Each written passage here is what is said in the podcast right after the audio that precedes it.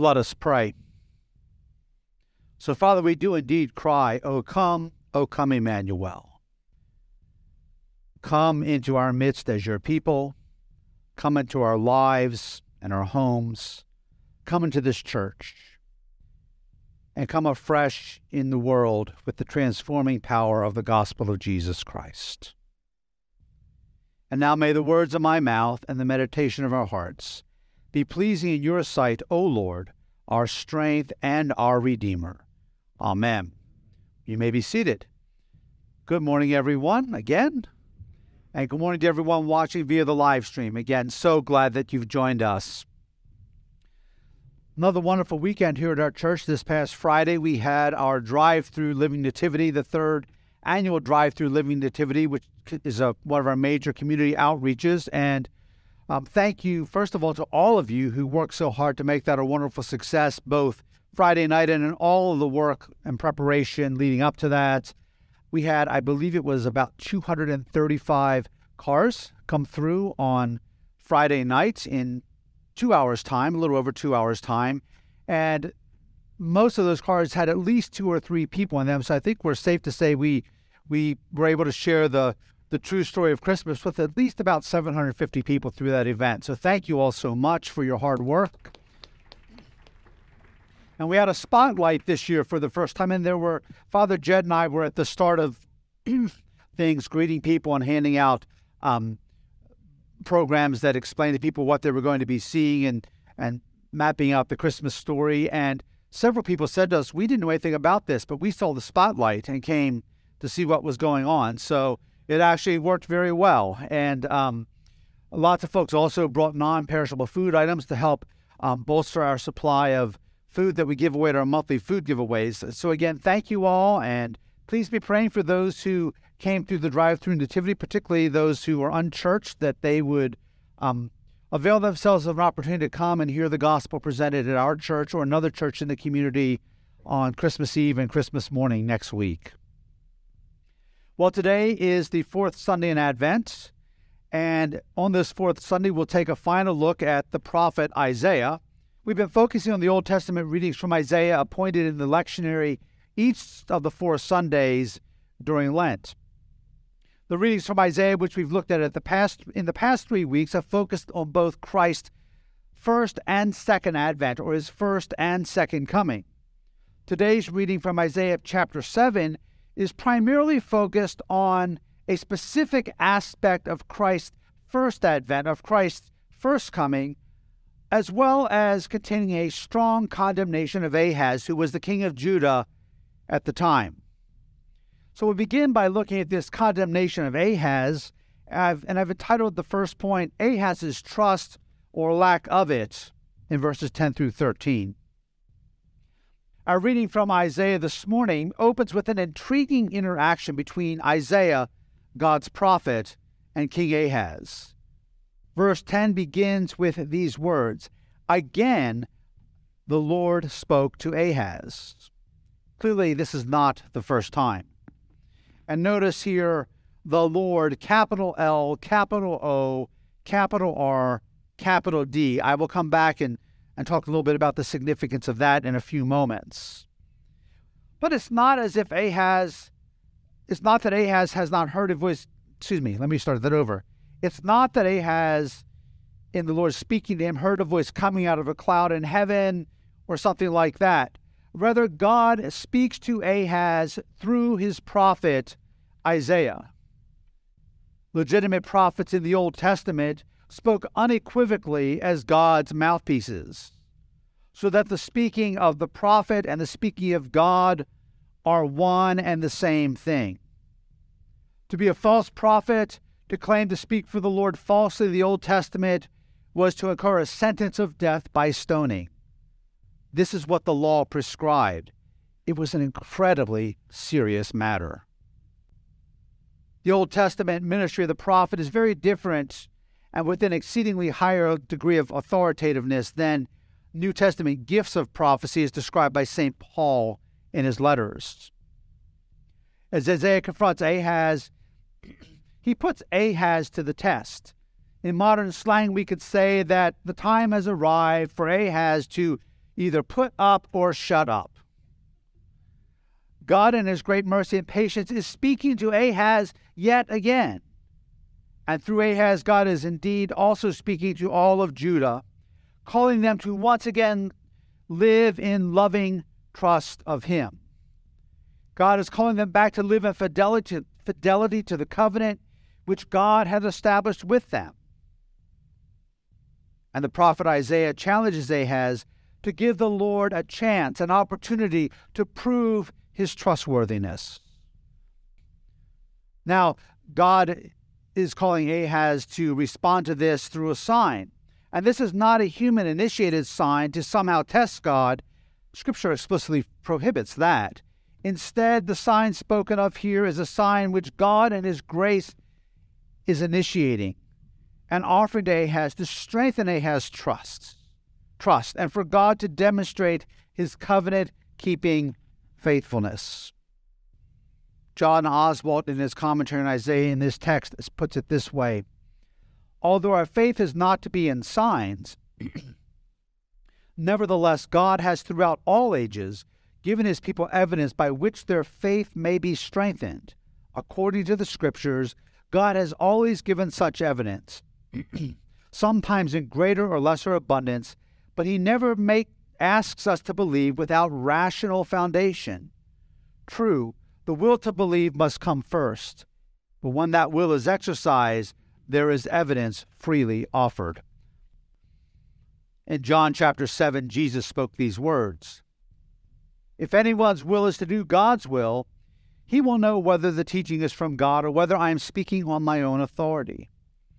The one who speaks on his own authority seeks his own glory, but the one who seeks the glory of him who sent him is true, and in him there is no falsehood. God called upon Ahaz to ask God for a sign in this instance as an aid to build his faith.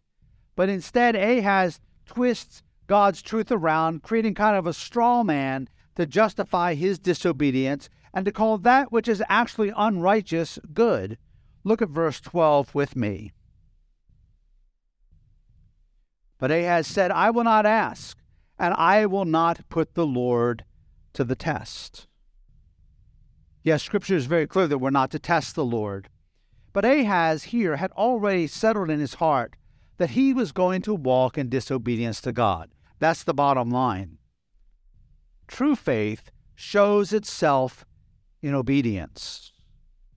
Ahaz's actions and words demonstrate the complete opposite of this. If you have your Bibles out, follow along closely with me here. I'd invite you to take your Bible or take a pew, a, a Bible from under the pews, and turn to these verses. Notice the shifts in the wording. They're subtle in the English, but very significant between verse 11 and verses 13 and 14. In verse 11 of Isaiah chapter 7, Isaiah speaks of the Lord your God to Ahaz. The Lord your God, capital L, capital O, capital R, capital D. But after Ahaz's faithless reply in verse 12, Isaiah makes an abrupt shift. In verse 13, Isaiah shifts to speak of my God.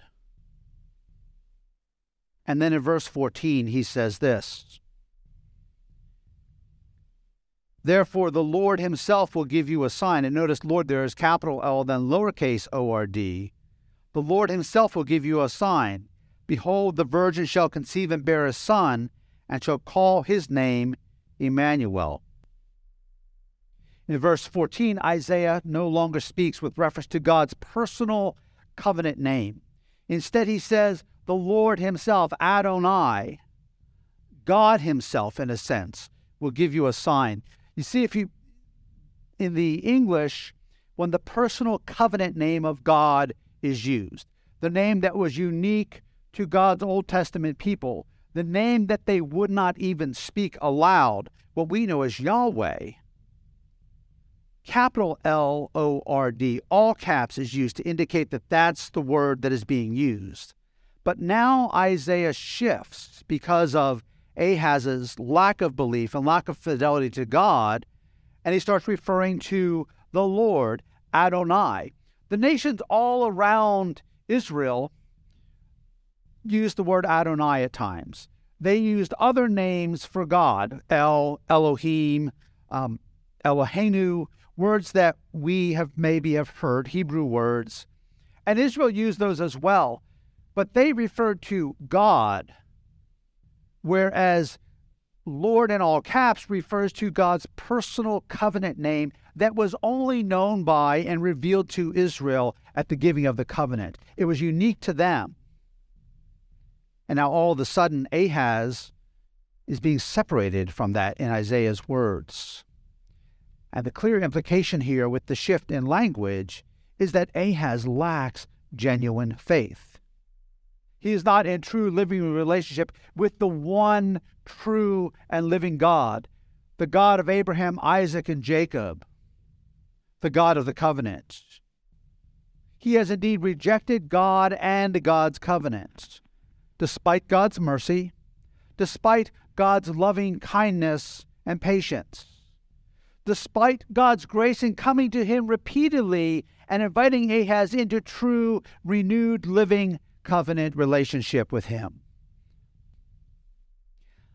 And he has rejected God and God's deliverance, instead, leaning on his own understanding.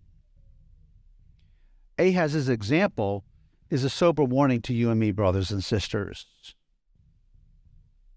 Because far too often, we can have our minds made up. We know what we're going to do. Sometimes, even if it's in clear disobedience to God or contrary to the wisdom of God and in opposition to his explicit commands and his will. None of us is totally free from this, and every single one of us, including me, can fall into that so easily if we don't guard our hearts. Yet, despite human frailties, despite human fallings, despite human sinfulness, God's ways are always best. Did you hear that? God's ways are always best.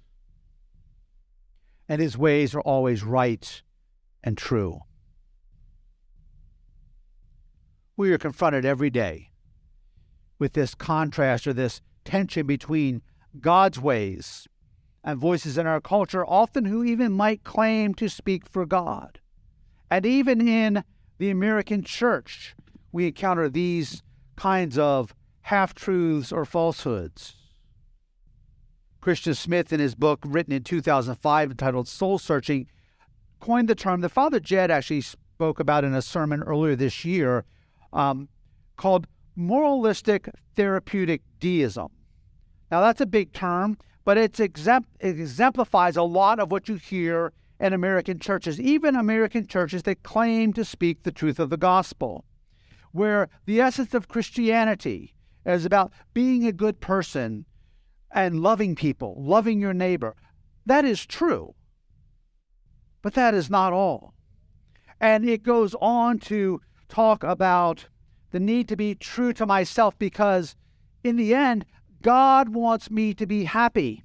And God wants me to feel good about myself and who I am.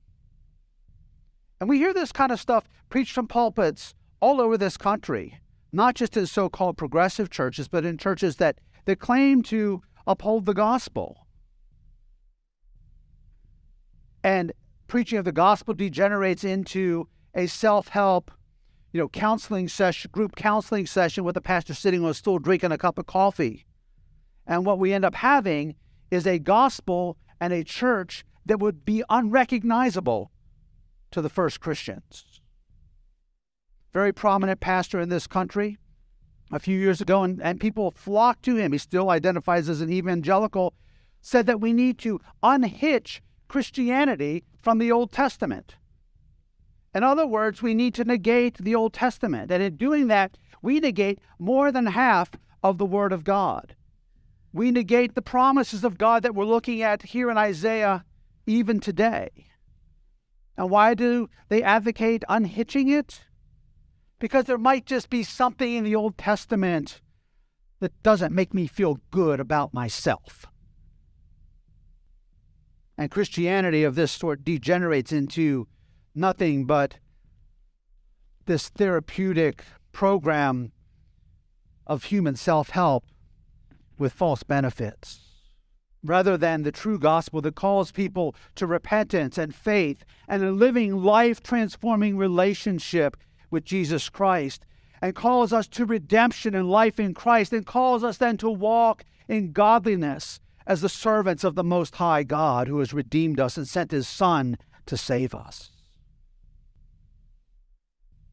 And when we walk with God in His power and in His redemption, He always gives us the grace and the power to obey what He has commanded us and called us to do, no matter what the world around us might say, and no matter how hard it may seem in the flesh and in the natural. So, brothers and sisters, let's not be like Ahaz, who leaned on his own understanding and yielded to the Assyrians. Proverbs 3 5 through 6, very familiar verses to many of us. Trust in the Lord with all your heart, and do not lean on your own understanding. In all your ways acknowledge Him, and He, did you hear that? And He, God, will make your paths straight. God's ways are always right and true. God's ways work no matter what the world may say. Amen? So often we talk about the judgment of God, but when we look at the kind of things we're talking about right now, God doesn't need to do anything in overt judgment. All he has to do is, is as we walk in disobedience to him, is lift his hand of blessing and protection. And surely the judgment will come because he lets us have our own way. And we bring disaster upon ourselves, upon our homes, physically, emotionally, spiritually, in every way, because we ignore God's ways and God's truth. But God does indeed have a remedy, brothers and sisters. Despite Ahaz's lack of true trust and covenant faithfulness, despite Judah being swept away into captivity, Despite the physical monarchy being wiped out, God still had his remedy because God remained true to his promises. And God still did indeed give a sign. But again, it was a sign that would come to fruition generations later. And remember the eye of the prophet that we've talked about the past two Sundays, last week and the week before, and the idea that when a prophet of God in the Old Testament spoke, he didn't necessarily know what kind of a gap or what kind of expanse of time there was between various phases of the fulfillment of what God had given him. But look at verses 14 through 16 with me. Therefore, the Lord himself will give a sign. Behold, the virgin shall conceive and bear a son, and shall call his name Emmanuel. He shall eat curds and honey when he knows how to refuse the evil and choose the good. For before the, before the boy knows how to refuse the evil and choose the good, the land whose two kings you dread will be deserted. This is part of God's remedy. The Lord gives a sign of his own choosing.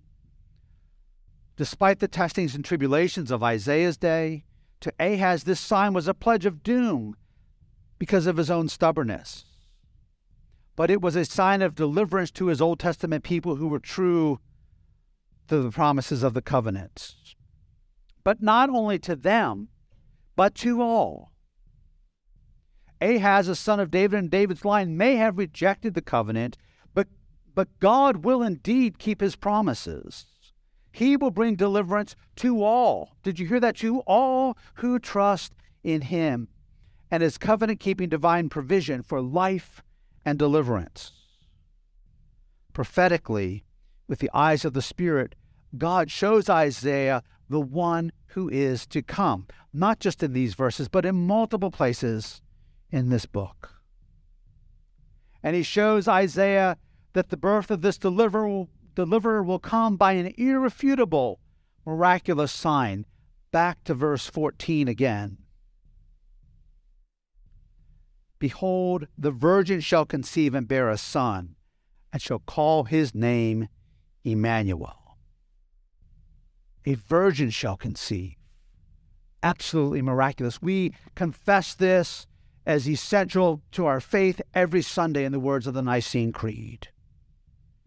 And he will be called Emmanuel, God with us. Verses 15 through 16 go further in describing his righteous, godly, sinless character. If Ahaz would have simply embraced God's sign and promises, which flow from God's character, he would have had nothing to fear from the Assyrians. But through this child, born of a virgin, in the most humble of settings, God brings himself into human flesh and blood and brings himself to humanity, to you and to me. and through this Son, born of a virgin, he brings ultimate deliverance. In our gospel reading from Matthew chapter 1 this morning, we heard these words proclaimed. Now, the birth of Jesus Christ took place in this way. When his mother Mary had been betrothed to Joseph, before they came together, she was found to be with child from the Holy Spirit. And her husband Joseph, being a just man and unwilling to put her to shame, resolved to divorce her quietly. But as he considered these things, behold, an angel of the Lord appeared to him in a dream, saying, Joseph, son of David, do not fear to take Mary as your wife, for that which is conceived in her is from the Holy Spirit. She will bear a son, and you shall call his name Jesus, for he will save his people from their sins. All this took place to fulfill what the Lord had spoken by the prophets. Behold, the virgin shall conceive and bear a son, and they shall call his name Emmanuel, which means God with us.